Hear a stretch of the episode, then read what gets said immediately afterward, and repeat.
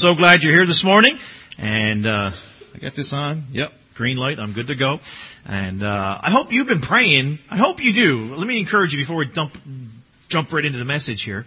Uh, I hope you pray for Sundays. I hope you do. Uh, I hope you're praying that the Lord will work in your heart as you come.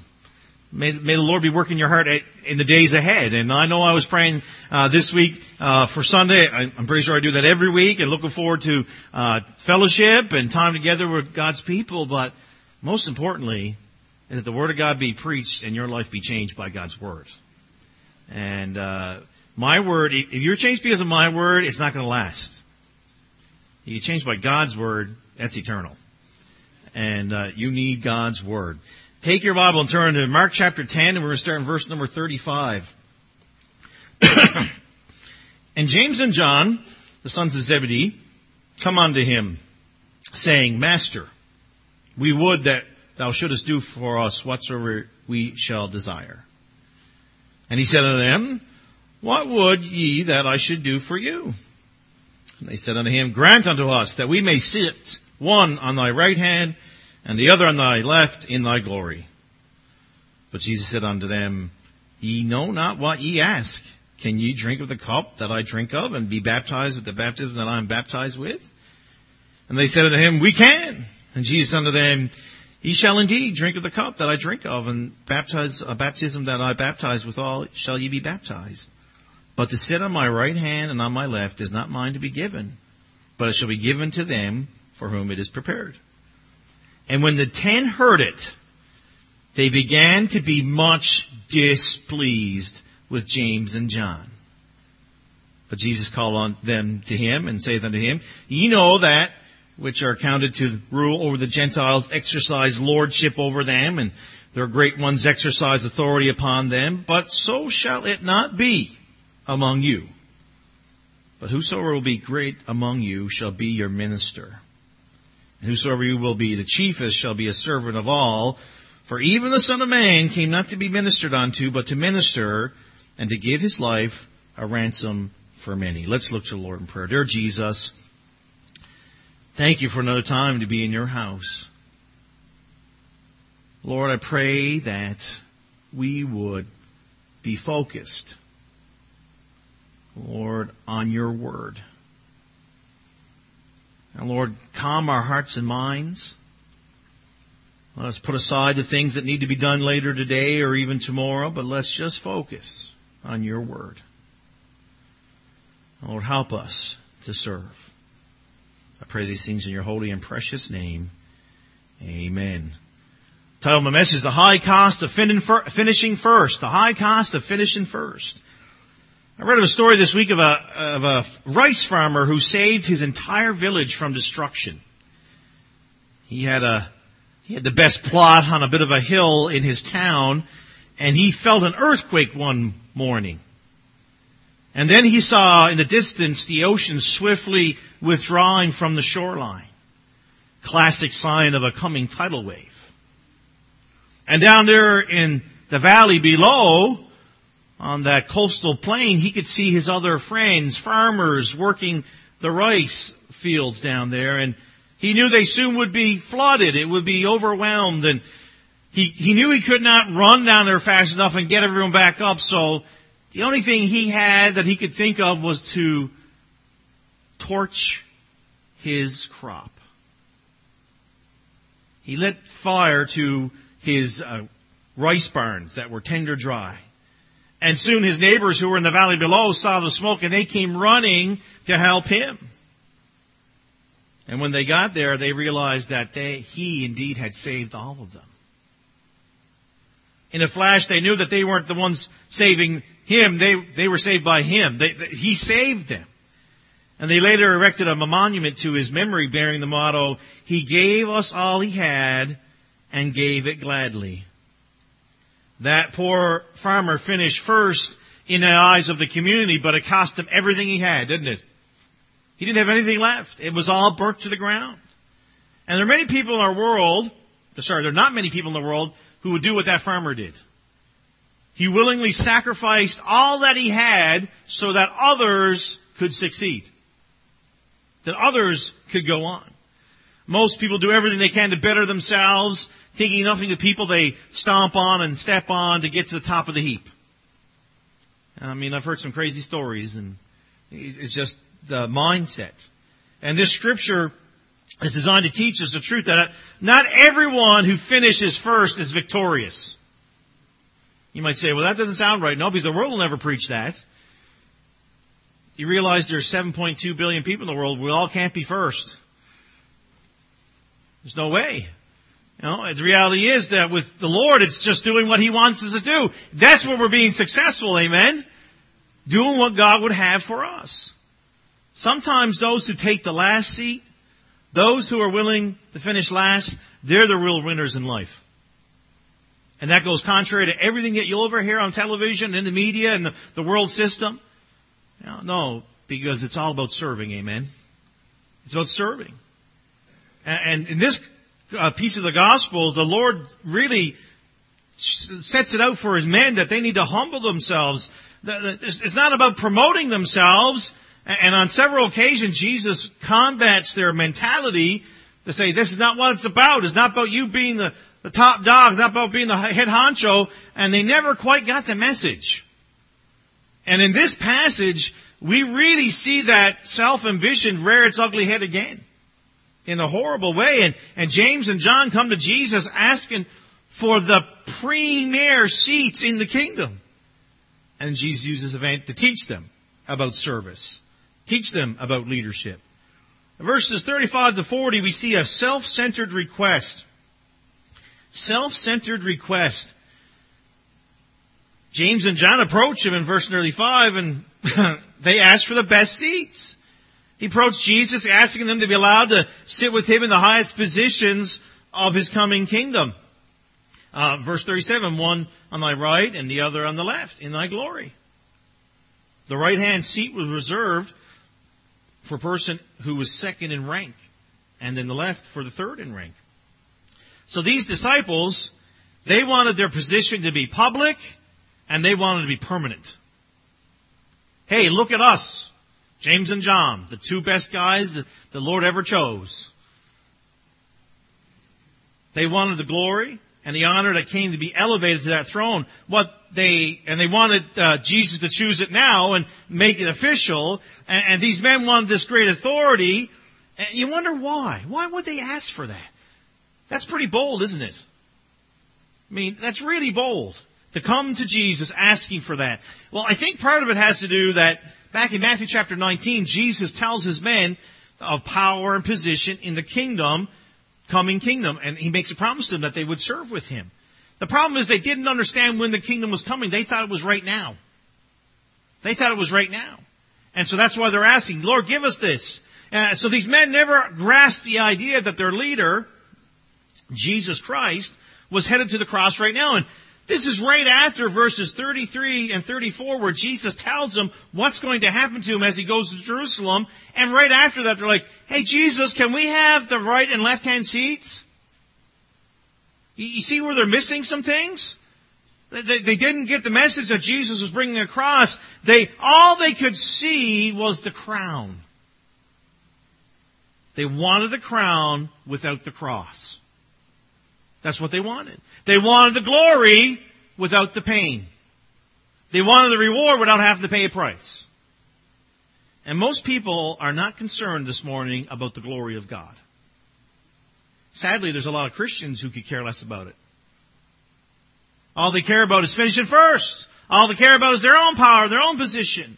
The problem with the disciples and the problem with many of us, and we always have to be guarding our heart against this, the problem is pride. Pride's the problem. We do, who likes to be abased? No one likes that. We like to be lifted up, but you know, pride always leads to defeat. Pride fools us to say, "Hey, if if you act better, you'll you'll be you'll be a winner." The reality is, pride will always lead us to destruction, to defeat. That's what the Word of God says. Proverbs sixteen eight: Pride goeth before destruction, and a haughty spirit before a fall. Don't uh, don't fall into the trap of the world's thinking that I got to be number one. You be what God wants you to be. And if you're doing what God wants you to do, you're doing what God, you're, you're in the right place, folks.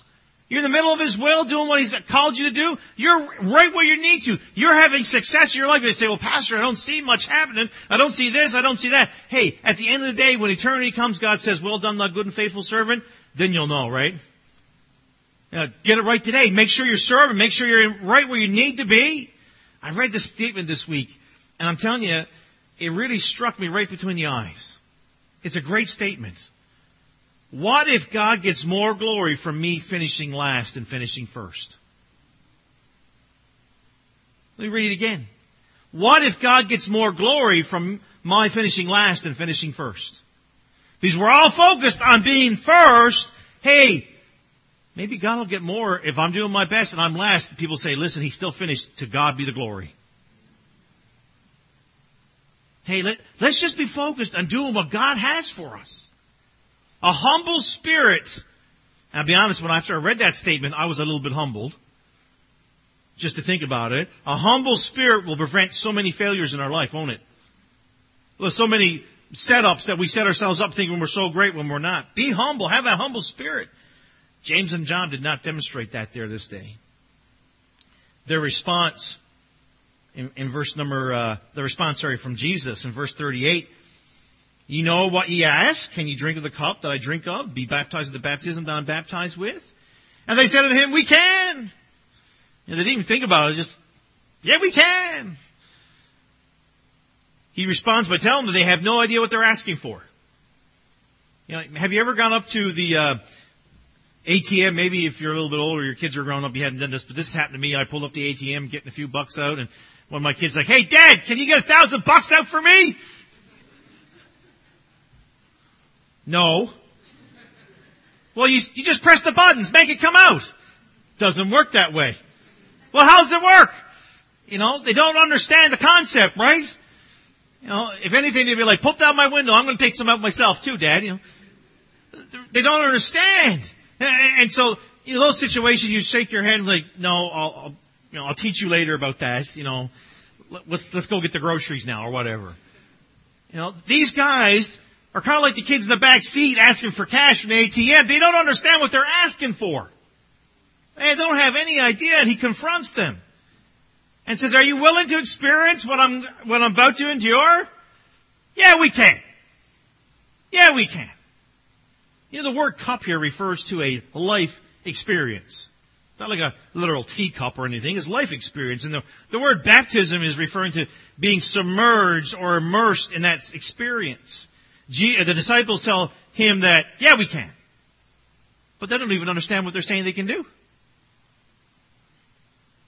Their response reveals a complete lack of understanding of what Jesus is about to suffer and the load he's about to carry. Jesus is on the way to the cross. He's on the way to bear the sins of his people on a cross, a Roman cross. Jesus is about to experience the undiluted wrath of God against sin and sinners. 2 Corinthians 5.21 says, For it made him to be sin for us who knew no sin, that we might be made righteousness of God in him. So, you know, they answer him, Yeah, we can. And Jesus said unto them, Ye shall indeed drink of the cup that I drink of. With the baptism that I am baptized withal shall ye be baptized. But to sit on my right hand and on my left is not mine to give, but it shall be given to them for whom it is prepared. Jesus tells them they will experience anguish. They will. They'll, to a degree, they'll die for the faith. All would die a martyr's death except for John, and he was exiled to Patmos, and that was no fun time. He was greatly persecuted for the faith. These men would walk the same road that Jesus walked, but they would never endure the suffering that Jesus would. They wouldn't. And Jesus tells them the position of the kingdom could not be given out based on selfish ambition. But that happens according to the will of God. And that's true in our lives. When a person receives, uh, uh, in this world, is in, it's in terms of the blessings and usefulness in the ministry. They're from the hand of God. Amen. You know, last last last June when Pastor Thiessen stood in, uh, in this pulpit and told you folks that you know the Lord was calling him on, that was the hand of God moving him to a different ministry, right? And then a few weeks later, and then in September when you've uh, called me to be the pastor, that was the hand of God. I didn't manipulate anything. I want God's hand to be in it, amen? And that's the idea that God moves. And the reality in your life is this is the hand of God, is He's moving in your life. I mean, if we're trying to make it happen, we're going to get ourselves in big trouble. Let God move. Let God direct. Follow His will. Follow what He has for you. A somber pronouncement here in verse number 41. And then the ten heard it. And they became to be much displeased with James and John. So, James and John, I don't know if, I would think Jesus is in the front. He's leading, and that's what we saw last week. He, and he was leading these men. They're, he's probably at the front, and James and John kind of hustle up next to Jesus, and they ask for this, the first, you know, the right and the left hand seats. And they be very much displeased. That means they became angry. Okay, that's what that means. And they were angry because these fellows were trying to promote themselves over the rest of them. And I don't doubt that they were angry that they didn't think about it first. Because they're human just like me and you. And they were like, oh, I can't believe that. And oh, I hope Jesus says no to them because I know he'll say yes to me. I don't doubt that went through some of their minds. Now, whatever the reason, reason that James and John would do it and they didn't think it, whatever other reason, they were mad. They were mad now. And their reaction to what James and John did is no better than what the request that James and John made. Because their anger is not because of anything else but jealousy and pride in their life. The ten heard it and they became angry. Have you ever noticed that the people don't always act like the way we think they, we sh- they should act? Like things happen, you're like, why were they acting like that? That's so inappropriate. The reality is we all are like that, aren't we? There's things that happen and we're like, you shouldn't act like that. And I mean, I could tell you story upon story of in 20 years of ministry and when I'm trying to help people and, and they act in ways that I'm like, am I in a different world? This is not the way you're supposed to act, folks. And, and we're not talking about kids in a nursery taking other kids' squeaky box toys. I mean, we're talking about real life. I mean, these are adults. These are people older than me, and they, they're the ones who probably taught me. They're old enough to teach me in Sunday school, and they're acting like kids. Actually, my kids don't act that bad. You know, and I, I found a lot of times it has to do with money, control, and things. That's when people really get skewed in how they should act. But at any rate, uh, when, when we get off, when we're off kilter a little bit, it's easy to become offended. Or I'm offended by that person. Did you know what they did? You ever notice when we get offended that we get a little, a little high society in our voice, you know? Do you know what they did to me? And it's so easy when we get offended to swallow anger. There's other times we'll, no, I can't be angry at that. The Lord would never want me to do that. But once we get that offended, when that wall's knocked down, it's so easy to swallow being angry. People who get offended, and get angry, boy, they don't take long then to hold a grudge. It's almost, it's a, it's the fruit, right, of anger. And we'll put on a front of righteousness. Oh, I'm in church. I'm a good person. And you see that person walk by and And you're like, man, you got a problem. You got to get that taken care of. Man, so you you put on a front of righteousness, but within your heart, there's nothing but unforgiveness. And let me remind you that God cannot work in a heart environment like that. You have to get it right with that person. You got to take care of it with whoever it is. Get it right. When there's a problem between the saints of God, it hinders the work of God, and folks, there can never be unity in the church if there's saints doing this. It's not possible. A church will be affected. God's will is for us to have absolute forgiveness. Be kind one to another, tenderhearted, forgiving one another, even as God for Christ's sake have forgiven you. And no, I don't know of any situation in our church right now, so don't think that pastor found out something and is preaching about it. I don't know. I don't, all I know is that this is the next portion of scripture that I was preaching from in the book of Mark, and this is what I was talking about, amen? And so we need to be reminded once again that we need to be forgiving one another. I mean, I don't know what's going on in everybody's heart. I don't know what's happening in your life. But if, folks, if we're not forgiven, don't expect God to bless. Because we're not acting like God. We're not, we're not having that same characteristics. The Lord wants us to forgive and move on because that's the heart that He has. I mean, don't be holding hurt feelings over something that happened last month or last year or last decade. Move on! Move on! Don't stay there. The worst place for you to live is the past. Move forward with Jesus Christ. Move forward with Him. Uh, and if you know there's hard feelings and if you know that the heart is hurting, hey, get it right with the person. Get it right with God. And, you know, we need to be making sure that we're right with each other. If we have this relationship right though, getting these relationships right is easy. I shouldn't say easy, easier. Hey, let's make sure this relationship is right between you and the Lord. And then you'll see power in the house. Then you'll see your life changed. Then you'll see different things take place, good things that you need to be doing for the Lord Jesus Christ. You, you can't have that unforgiven heart and move forward with the Lord. You can't. Examination, verse 42, and Jesus called them, and know ye that ye are accounted to rule over the Gentiles exercise lordship over them, and their great ones exercise authority upon them. Now Jesus doesn't allow. So Jesus sees. I mean, I don't. The words aren't recorded. I'm sure there's definitely uh, communication taking place. Have you noticed when people are mad at you that they never smile at you? They're giving you frowns, or they won't even look at you, or scowls, or it's a form of communication, right?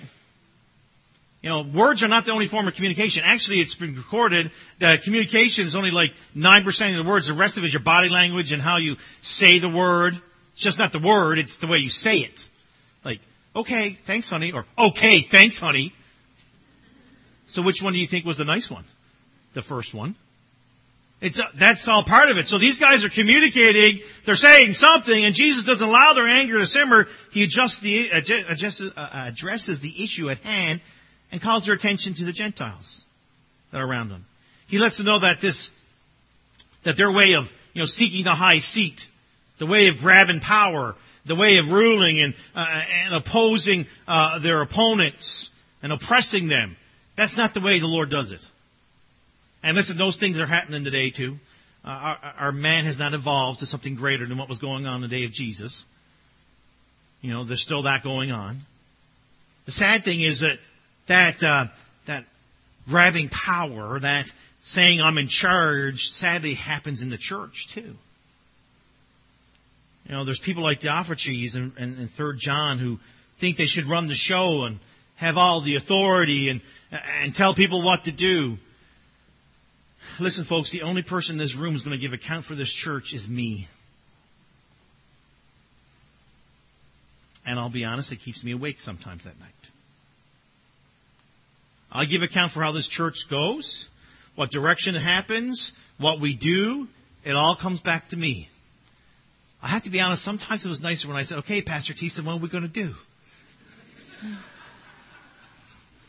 It was easy to pass the buck up, but now the buck stops here.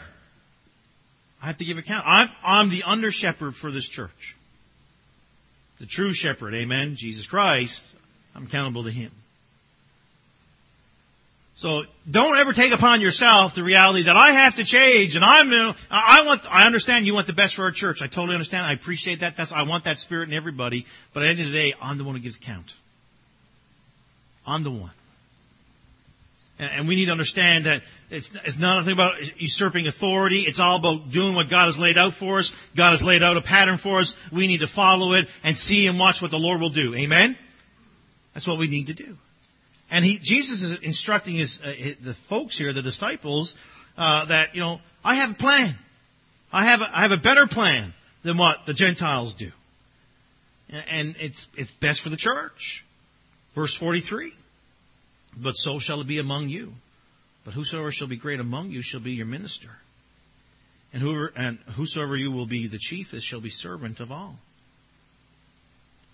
In these verses, Jesus simply reinstates teachings he had done earlier in Mark chapter 9, verses 33 to 37. We looked at it. I remember preaching about it not too long ago. But they didn't get the message the first time. Has that ever happened to you? You didn't get the message the first time?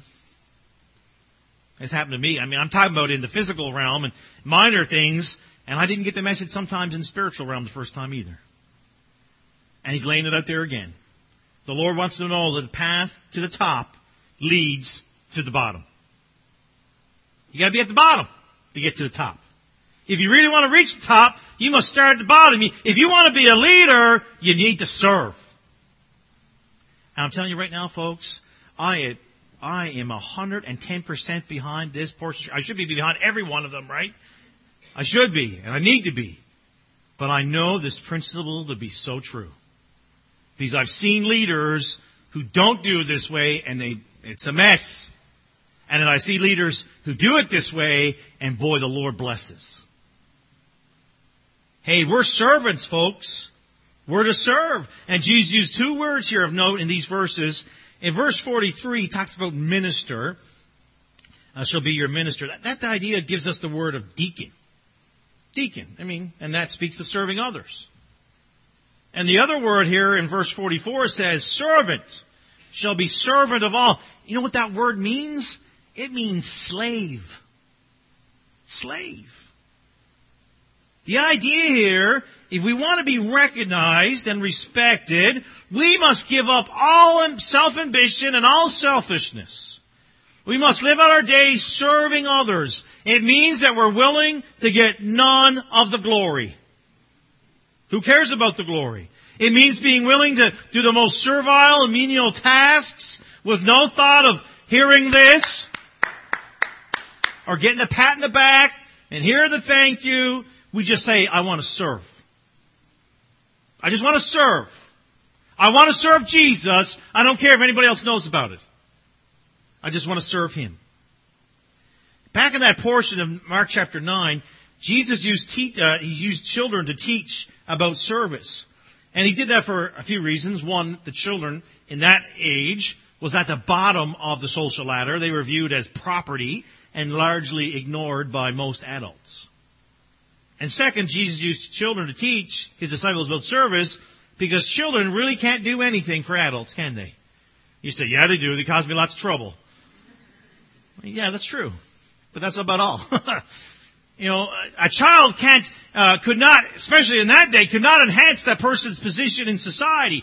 Excuse me. A child does not add you to your success. Uh, a child does not help you at work. Think about it. Every parent in this room knows what happens when you have a new baby. Do you want to think about it again? For those who don't have babies? I mean, it was holding that little one. What's going on? Smells. Here, honey. That only worked about twice. Now and then the crying at the most obscure hours of the night. What's with 133 crying? What's with that? You know, they need, they demand everything, don't they? Yesterday, I was driving around with my little niece. She likes me from a distance. If we're this far away, she smiles at me. I get too close and the lips, stay away. She doesn't say that, but she's thinking it. and we were bringing her around and she didn't like that car seat we put her in. Now, uncle and dad may not have done it right, but she was in a seat and said she was secure. But she was telling us, I don't like this. Now, she wasn't very nice about it either. I mean, she was crying, she was screeching. You know, I had to put the windows down, make sure she didn't break the glass. You understand? They demand everything, right? That, that, they can't do it for themselves. And from one day to the next, we're serving them, and, and their needs must be met by a willing adult. Sometimes you're like, I'm not really willing, but it's my responsibility. You know, they, they need it because they can't do it on their own. Children come into a house and they require constant care and attention. And if they're ignored, they let you know in loud and irritating ways they're being ignored. And they need something. Now, this is a free bit of advice. When you don't hear them, be very afraid. You need to be hearing them. Because if you don't hear them, they're getting ready to do trouble, or they are in trouble. Because after they've done the trouble, then the crying starts. So, at any rate, that's a free bit of advice for me. Learned for me. You Got to be hearing them. When parents have children, they learn all about giving and service, don't you? You learn about it real quick. I mean, all those parenting classes, they go out the window. I mean, I'm not saying you shouldn't take them, but it, it's real life here, folks. This is not theory anymore.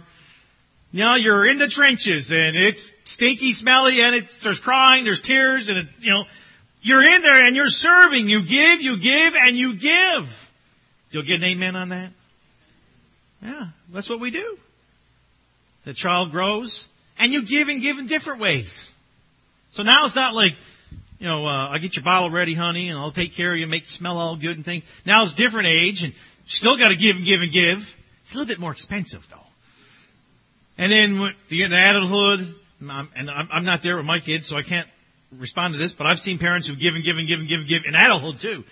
Does it ever stop? Okay. There's one who says no. Okay. Um, counseling, free counseling after service for you, but the idea is that it's all about serving, isn't it? It's serving. It's serving. And Jesus used a child because children need to be served. They can't serve us in return. And that's a lesson we need to take to heart. I've seen sadly so many times where we only want to serve those who will return the favor to us. And that's sad. And that's wrong. We should desire just to serve. Serve whoever it is. The Lord faithfully served us. Amen. And not one of us in this room has anything to offer Jesus Christ. And He came and served us. He served all mankind. He serves. He desires to be a blessing. He, he selflessly gives, gave of himself. If you're looking for respect, learn to serve. If you're looking for respect, learn to serve. Respect is earned. It's never demanded. It's earned. It's earned. Far too many people want to be recognized for the things they do. They want the pat in the back. They want to hear the clap. They want to hear the good job, whatever the case. And if that's what you're living for, if you're living for the clap, you're living for the good job, or you're looking for that smile from that person, or whatever it is, if that's all you're looking for, you got your reward. That's what the Word of God says. And they may be seen of men. He's talking about, the Lord's talking about the Pharisees who go around praying, Oh, dear Father in heaven, and they do it all loud in the courts and letting everybody see it. They walk over to the, the, the the offering box they had and clinging, clanging their, their change as they walk. They want everybody to see that they're putting this in. Well, you got your reward. You got your reward. That's what Jesus says. They may be seen of men. Verily they say unto you, they have the reward. You know, we need people in church who could care less if they're ever recognized. Now, I'm not saying that we shouldn't. Because I believe there's a principle in God's Word says that we need to be thankful and we need to be appreciative of what people do. Amen?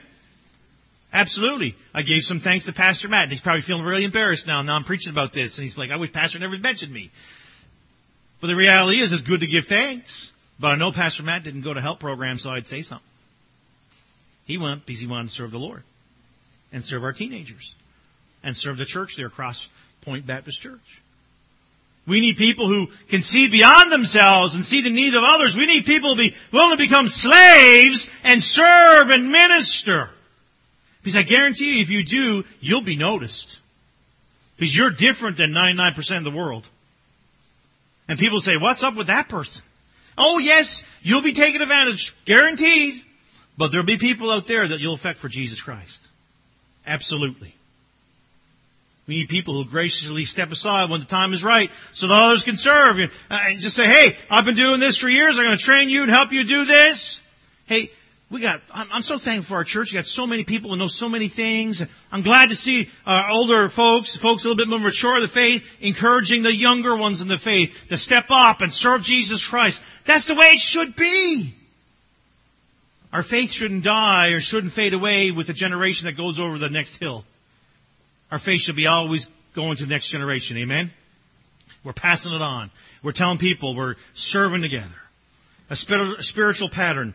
Verse number 45. For even the Son of Man came not to be ministered unto, but to minister and give his life a ransom for many. Jesus uses his impending sacrifice as an example. We see the word even reminds us of who Jesus is. He is the Son of God, for even the Son of Man.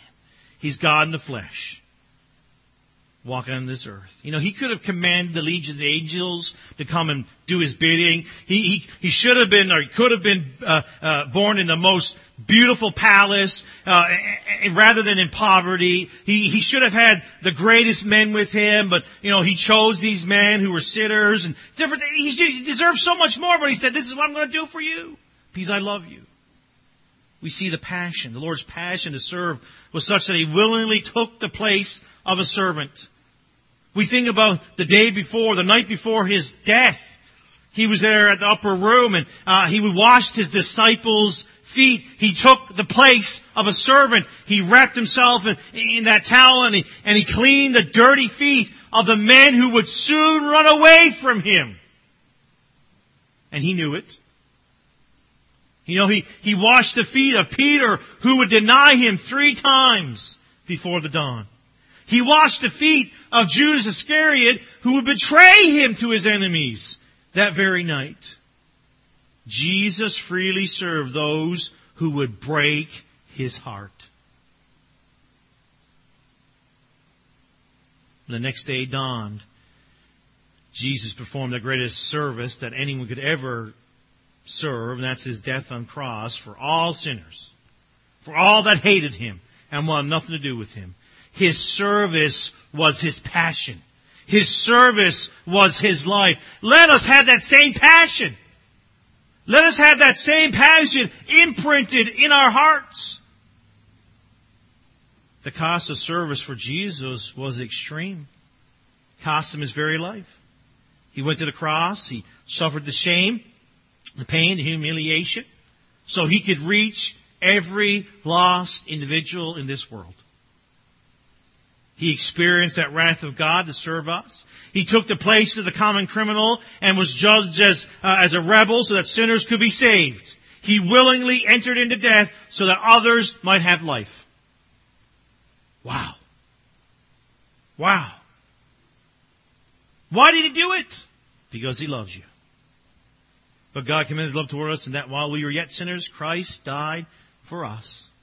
He did it because he hates sin, Hebrews chapter 9. He did it to satisfy the demands of a perfect sacrifice. And he's a propitiation for our sins, and not for ours only, but also for the sins of the world. He did it to please the Father. Yet it pleased the Lord to bruise him. He had put him to grief. He did it to set me free. He did it to set you free. Doesn't matter your past. Doesn't matter what you're doing right now. Doesn't matter if you have money, if you don't. Doesn't matter what your family situation is. Doesn't matter if you don't have parents that don't serve Jesus Christ. It doesn't matter where you are. He came to set you free. Come to Him. Come to Him. Our, the Lord's reward is found in two places. First of all, His reward is change lives. Amen.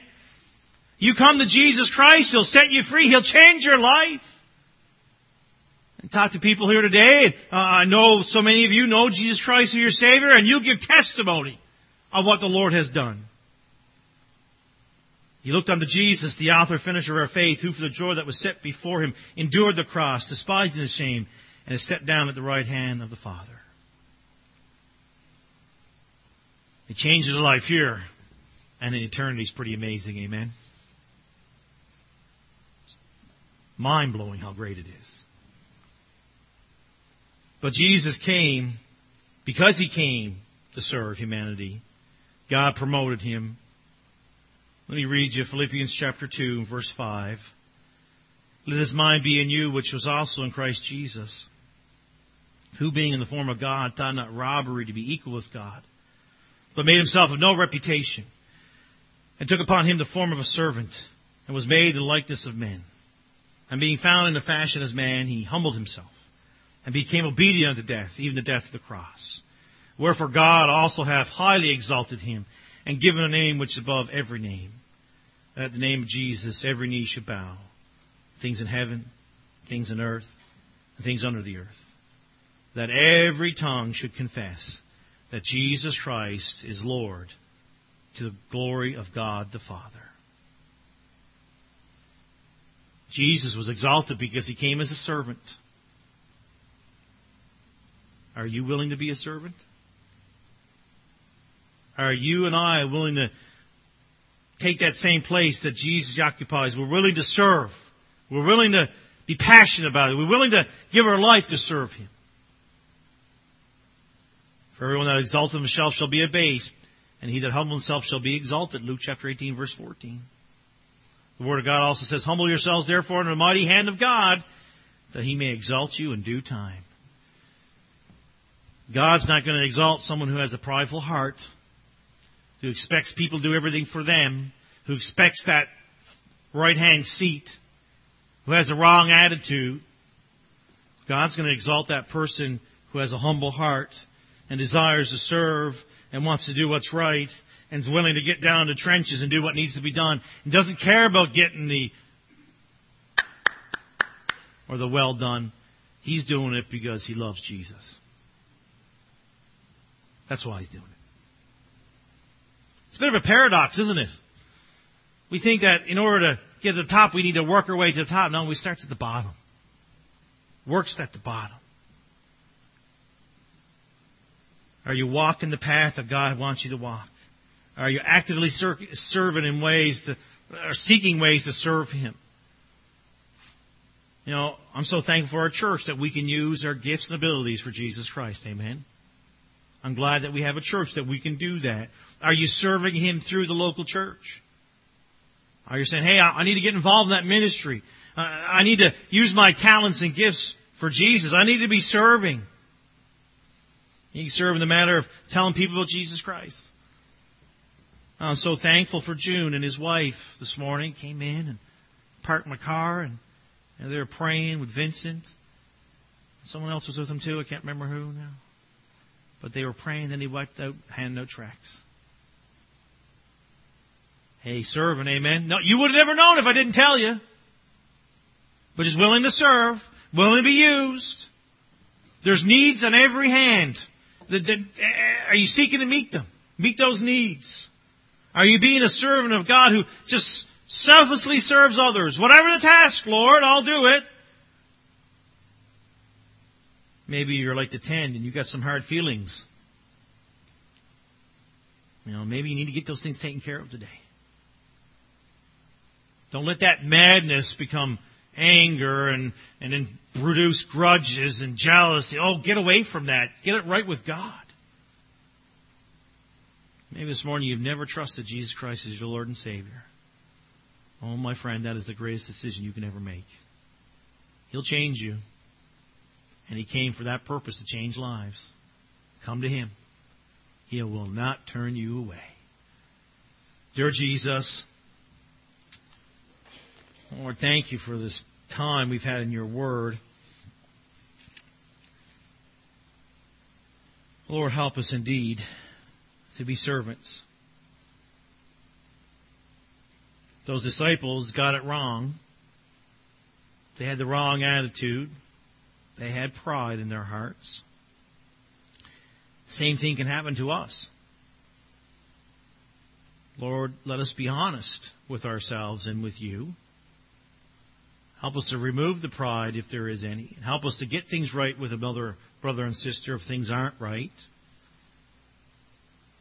Lord, imprinting upon our hearts the need to passionately serve others. That is your heartbeat. Allow it to be ours as well. I pray these things in your holy and precious name. Amen.